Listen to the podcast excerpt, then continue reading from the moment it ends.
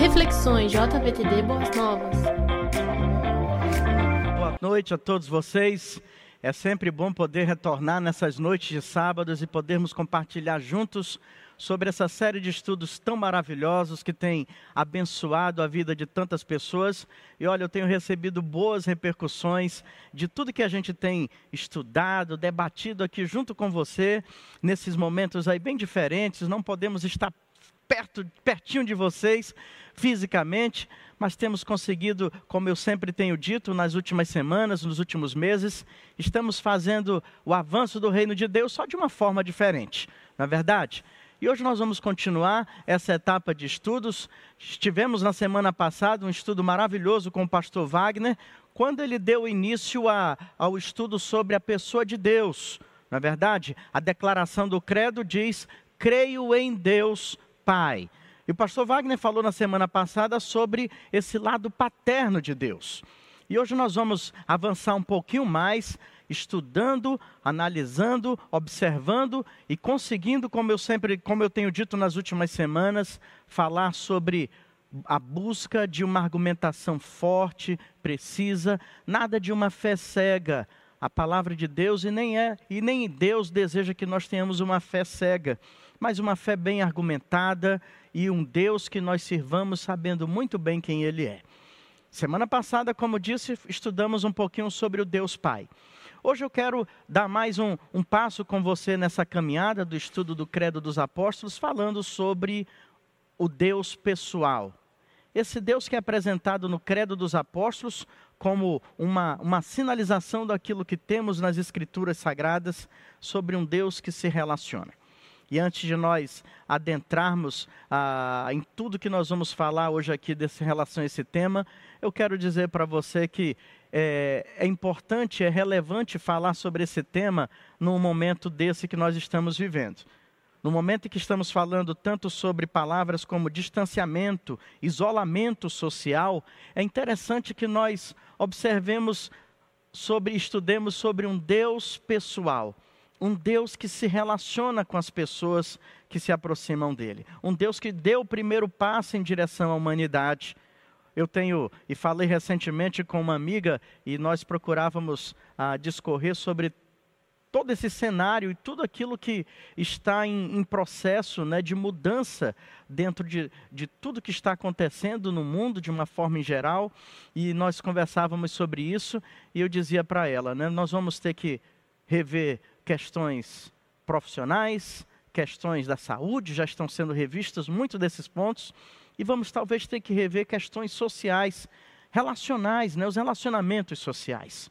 Só uma coisa eu tenho certeza que não vai mudar, e nós vamos estudar isso hoje, é a forma pessoal de Deus se relacionar com a humanidade. Hoje eu quero desafiar você a fazermos novamente algumas viagens, e para você me acompanhar, e hoje eu quero falar sobre temas teológicos, sobre abordar o Deus pessoal de uma forma teológica, de uma forma filosófica e depois de uma forma bíblica, quando nós vamos estar encerrando essas considerações de hoje. O Deus pessoal. Eu quero chamar você para absorver essa frase do Credo dos Apóstolos que diz: creio em Deus. Que Deus é esse que o Credo dos Apóstolos, apontando para as Escrituras Sagradas, está dizendo que nós cremos? Qual é esse Deus que os evangélicos, os cristãos por toda a terra dizem que creem nesse Deus? É um Deus que é Pai, um Deus que procura ter uma relação paterna com seus filhos, é aquele Deus que trata aqueles que o buscam como se fosse um pai que se relaciona com um filho de uma forma carinhosa, de uma forma amorosa, de uma forma atenciosa. Mas hoje eu quero andar um pouquinho mais com você e quero falar desse Deus que se relaciona. O conceito de Deus, e é importante que você que me escuta aí do outro lado da tela tenha convicção disso, o conceito de Deus adotado por uma pessoa, adotado por mim, por você, vai fornecer toda a estrutura necessária para a construção sólida de uma teologia.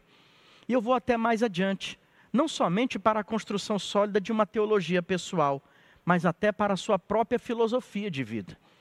O conceito que você tem de Deus vai implicar diretamente em tudo todas as formas como você vai viver, seus pensamentos, seus valores, os fundamentos de uma vida, conforme a sua perspectiva, dependem muito do conceito que você tem de Deus. Falar sobre a doutrina de Deus é mesmo que está falando sobre o ponto central de toda a teologia, que começamos a ver no estudo da semana passada, e que hoje nós vamos dar um pouquinho mais de forma a esse conteúdo, falando, além do Deus Pai, que já vimos, falando sobre esse Deus que é pessoal. É unânime na história, entre teólogos, entre cristãos, que quando falamos de Deus, sempre vamos estar falando de um Deus que se relaciona de uma forma bem pessoal com o seu povo. Se nós olharmos para as Escrituras Sagradas, lá no Jardim do Éden, na criação de tudo, quando a Bíblia diz que Deus, a partir do nada, criou o mundo e tudo que nele existe, inclusive a humanidade, nós vamos ver um Deus que se aproxima a cada fim do dia das duas primeiras seres humanos da face da terra e se aproxima deles para quê? Procura-os para quê? Para se relacionar com eles. É interessante que Deus tem desde o início, desde o primeiro ser humano na face da terra. Isso é importante você saber nessa construção desse conceito do Deus pessoal. Por que pessoal? Porque desde que criou Adão, lá no Jardim do Éden, Deus se mostrou um Deus que deseja se relacionar com o ser humano. Deus deseja se relacionar com você. Então, como eu falei há pouco, que estamos vivendo agora momentos de distanciamento social, onde temos que evitar aglomerações, onde temos que evitar estar com pessoas com o risco, com a possibilidade de contaminação, com os riscos de contaminação, eu quero falar para você que nosso Deus, por todas as eras, do Jardim do Éden até os dias de hoje, é um Deus que quer se relacionar com o ser humano. Isso está presente lá no Jardim do Éden, isso está presente nos dias de hoje. Se nós avançarmos um pouco mais na história bíblica, nós vamos observar que, não só no Éden, mas depois nós vamos ver, principalmente no Antigo Testamento, a figura de um Deus que se relaciona diretamente com o seu povo, no sentido de cuidar, como o Pai que ouvimos no estudo da semana passada, e também no sentido de estar próximo, de criar um relacionamento entre ele e o seu povo. Em Jeremias capítulo 33, nós vamos observar que ele diz, eu sou o seu Deus e vocês serão o meu povo. O que Deus quer transmitir com essa fala? Ele quer transmitir um sinal de relacionamento. É um Deus que se relaciona pessoalmente. À medida que ele tinha um compromisso com o povo de Deus, ele também desejava que o povo de Deus tivesse esse compromisso de relacionar-se com ele. Isso não é magnífico? E aí nós começamos a construir, com o passar da história, essa base, essa estrutura para essa construção do entendimento de um Deus pessoal. Mas, como temos feito uma viagem também aí pelo meio da ciência, e temos mostrado que a ciência e a religião, elas não devem, a fé não devem concorrer entre si, mas elas podem caminhar juntas, porque Deus está no ser humano, Deus está na minha vida, está na sua vida. E tudo que está ao seu redor e ao meu redor deve cooperar para que esse relacionamento seja cada vez mais próximo e mais perfeitamente compreensível entre você e Deus. E como temos falado aí sobre muitos aspectos da ciência, hoje eu quero abordar o lado filosófico disso aí. O que é que a filosofia falou sobre essa questão do Deus pessoal? É claro que houve, no decorrer da história, muitos pensadores que tentaram abordar uma perspectiva de um Deus distante, de um Deus que não se relaciona, de um Deus que criou tudo isso aqui embaixo e deixou tudo aí para acontecer o que for preciso, conforme os passos da humanidade. Mas, em 1927, aí eu quero fazer mais uma vez uma viagem no tempo com você, em 1927 surgiu um estudo, uma análise de um filósofo chamado Martin Buber, um judeu, filósofo e também poliglota, um homem muito inteligente, que quando se discutia muito no século XX, no início do século XX, a questão da pessoalidade de Deus, da forma relacional de Deus com a humanidade? Será se Deus se relaciona? Será se Deus realmente deseja estar próximo daquelas pessoas que Ele o criou? Ou Ele simplesmente deixou todos aqui no mundo, criou e deixou à vontade para que pudessem viver as suas vidas da maneira que desejasse? Ou será se Deus deseja estar não somente no momento da criação da sua vida, mas por todos os dias da sua existência? Martin Buber tentou filosoficamente tentou encontrar a resposta a essa pergunta. E como base desse estudo dele, ele criou nessa época de 1927 uma análise que ele chamou a sua principal obra escrita, intitulada Eu e Tu. O nome parece esquisito, mas foi o título dado a essa obra de Martin Buber. Né? E o que é que dizia essas análises de Martin Buber? Né? E aqui nós vamos procurar sintetizar o pensamento dele. Elas estavam baseadas principalmente em dois argumentos. Um dos argumentos é o entendimento daquilo que ele chamou as relações eu e tu, e que nós vamos ver daqui a pouco. E o segundo argumento principal dos seus ensinamentos estão voltados para a questão do eu e isto. Então, primeiro argumento dele usado, eu e tu. E o segundo argumento, eu e isto. Né? Você pode dizer, parece que está muito complicado, pastor. Mas não se preocupa não, que a gente vai trazer isso aqui para uma forma bem clara de compreensão.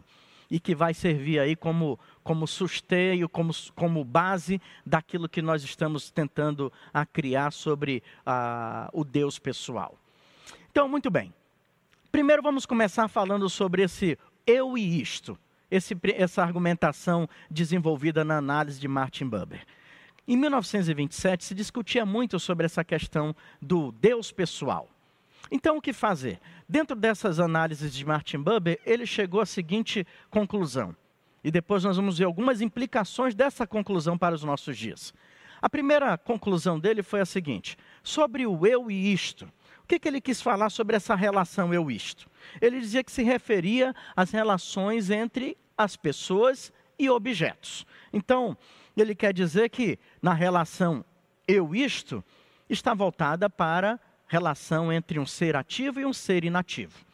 Pastor, não estou compreendendo isso aí, está muito complicada essa filosofia. Então vamos tornar isso mais claro. O que é que eu tenho aqui em minhas mãos? Uma caneta.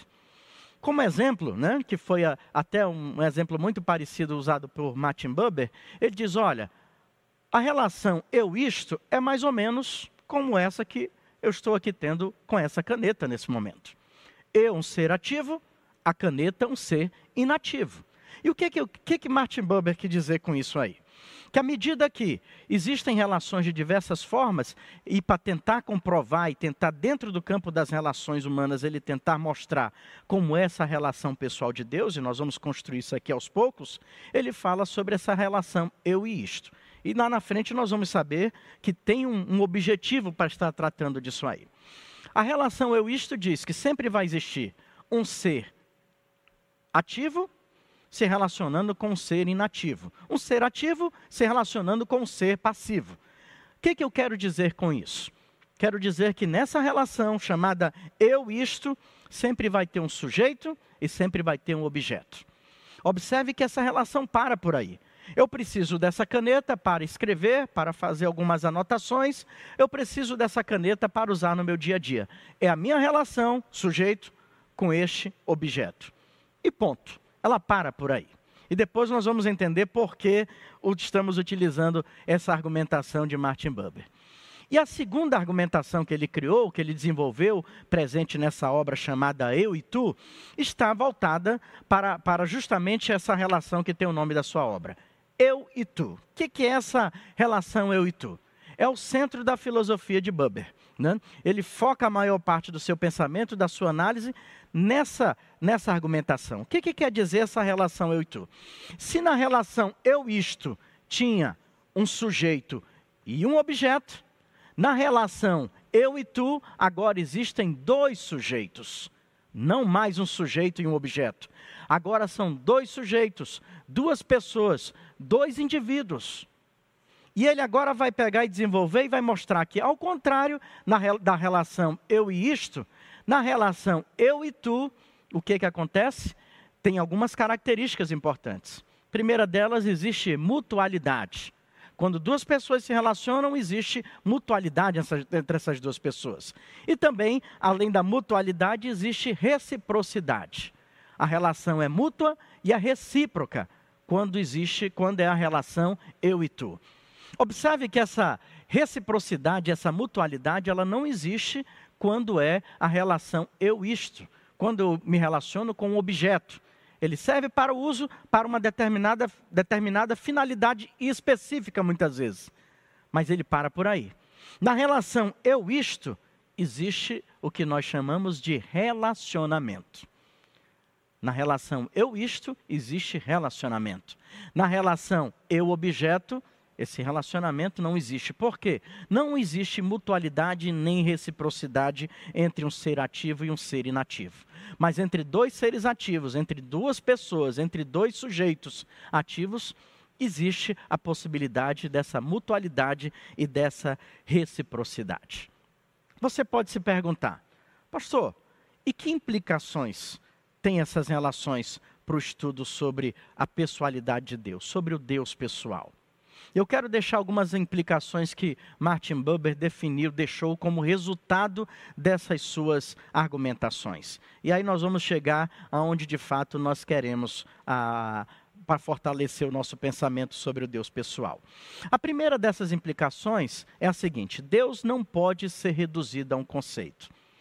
Ao apresentar essas suas duas argumentações do Deus, da relação eu isto e da relação eu e tu, e principalmente agora focado para a relação eu isto, quando nós nos relacionamos com um objeto, Martin Buber tenta mostrar para todos aqueles que estudaram seus conceitos que só um objeto que pode ser tratado de forma conceitual.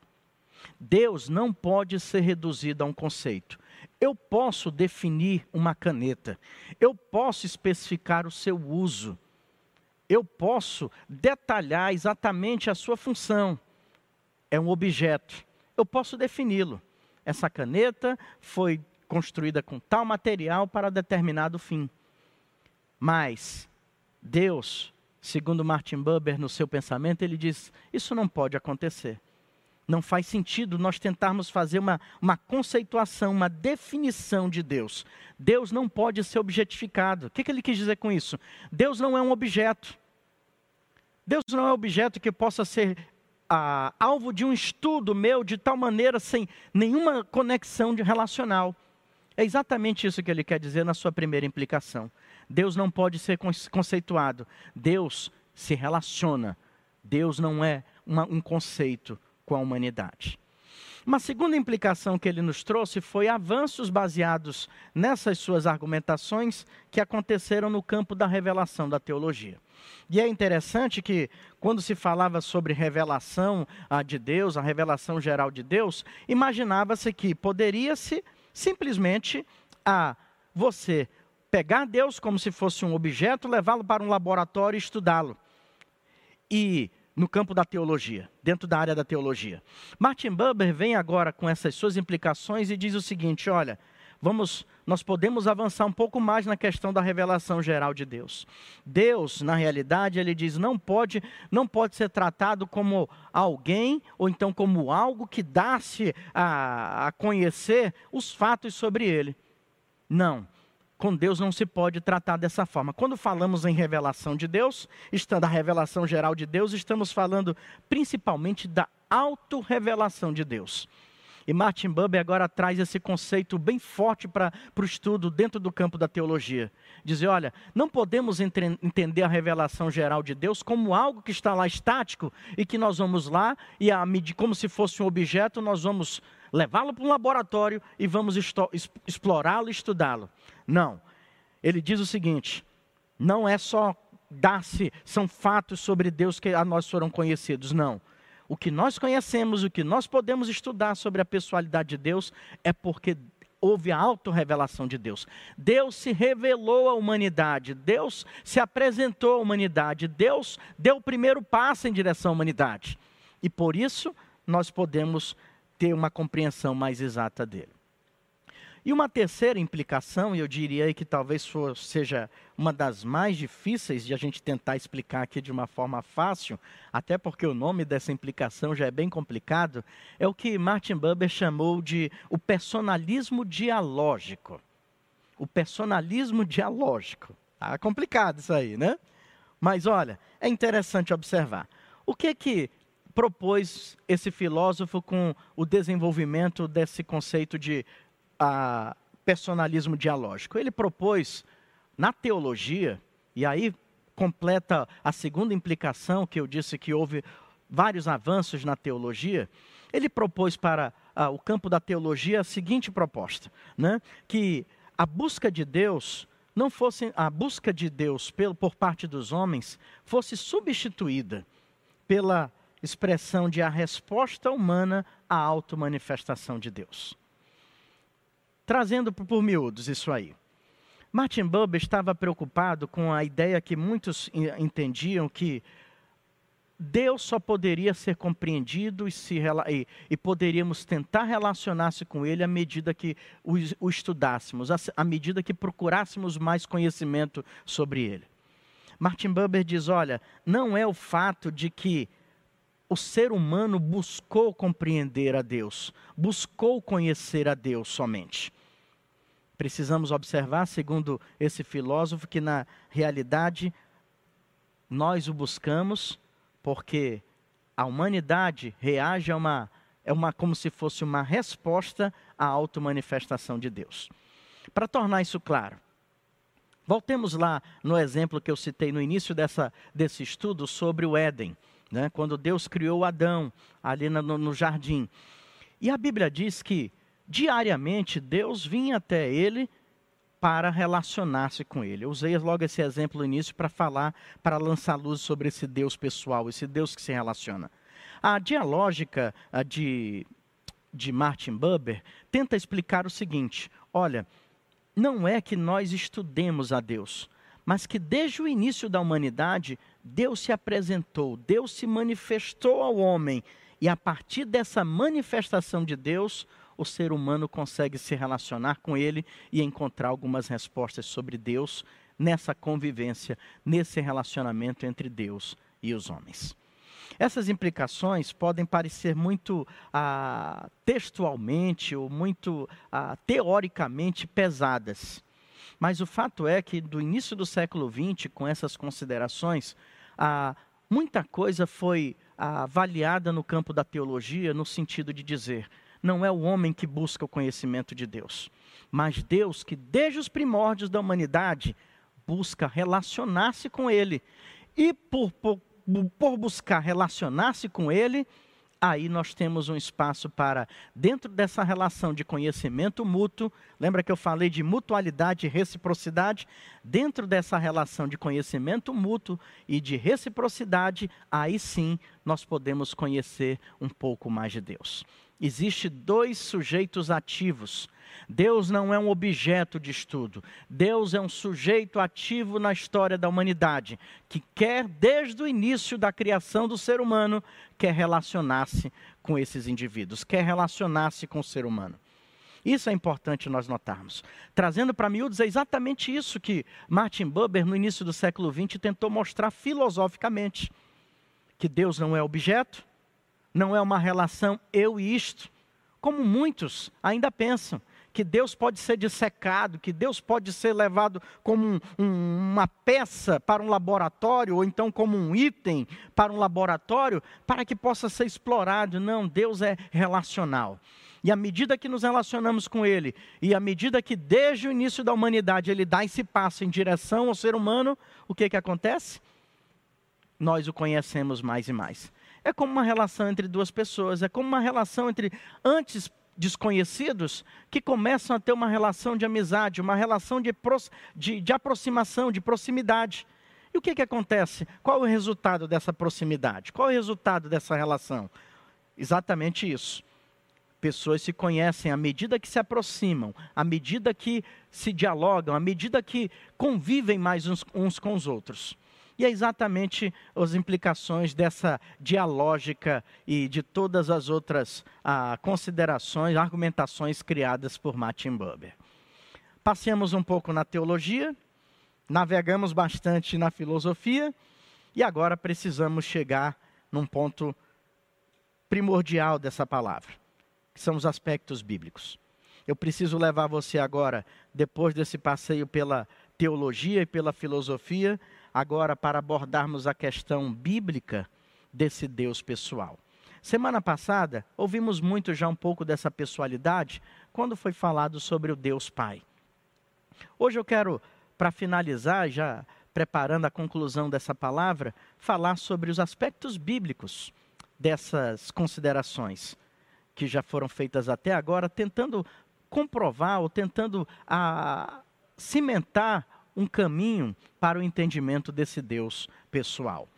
E diz o seguinte, se nós observarmos na Bíblia, e eu quero deixar aqui uma passagem com vocês e fazer uma citação de outra, sobre uma fala do apóstolo Paulo, quando ele escreveu a sua segunda carta à igreja de Corinto, está lá em 2 Coríntios, capítulo 5, versos 18 e 19, que diz assim, tudo isso provém de Deus. Preste bem atenção nos termos que o apóstolo Paulo vai usar daqui para frente. Que nos reconciliou, guarde bem essa palavra aí com você, que nos reconciliou consigo mesmo por meio de Cristo e nos deu o ministério da reconciliação. Preste bem atenção, tudo isso provém de Deus que nos reconciliou consigo mesmo e por meio de Cristo que nos deu o ministério da reconciliação. Ou seja, e aí Paulo, o apóstolo Paulo explica, que Deus em Cristo estava reconciliando o mundo, não lançando em conta os pecados dos homens, e nos confiou a mensagem da reconciliação. Se você observar, por 3 vezes nesses 2 versículos, aparece o verbo reconciliar em suas várias formas. Pelo menos em 3 formas aí ele aparece. E é interessante observar, e nós precisamos aqui dissertar um pouco sobre essa ideia da reconciliação que o apóstolo Paulo está usando nesse texto. Porque nele nós vamos encontrar talvez uma das maiores bases bíblicas sobre esse Deus pessoal. E aqui eu quero, de uma forma bíblica, levar o seu pensamento à compreensão disso. Esse fortalecimento desse entendimento sobre o Deus pessoal vai se encerrar dentro das Escrituras Sagradas, dentro da sua Bíblia. E observe bem, quando o apóstolo Paulo escreve esse texto falando sobre a ideia da reconciliação, ele está falando sobre a restauração do relacionamento entre Deus e a humanidade.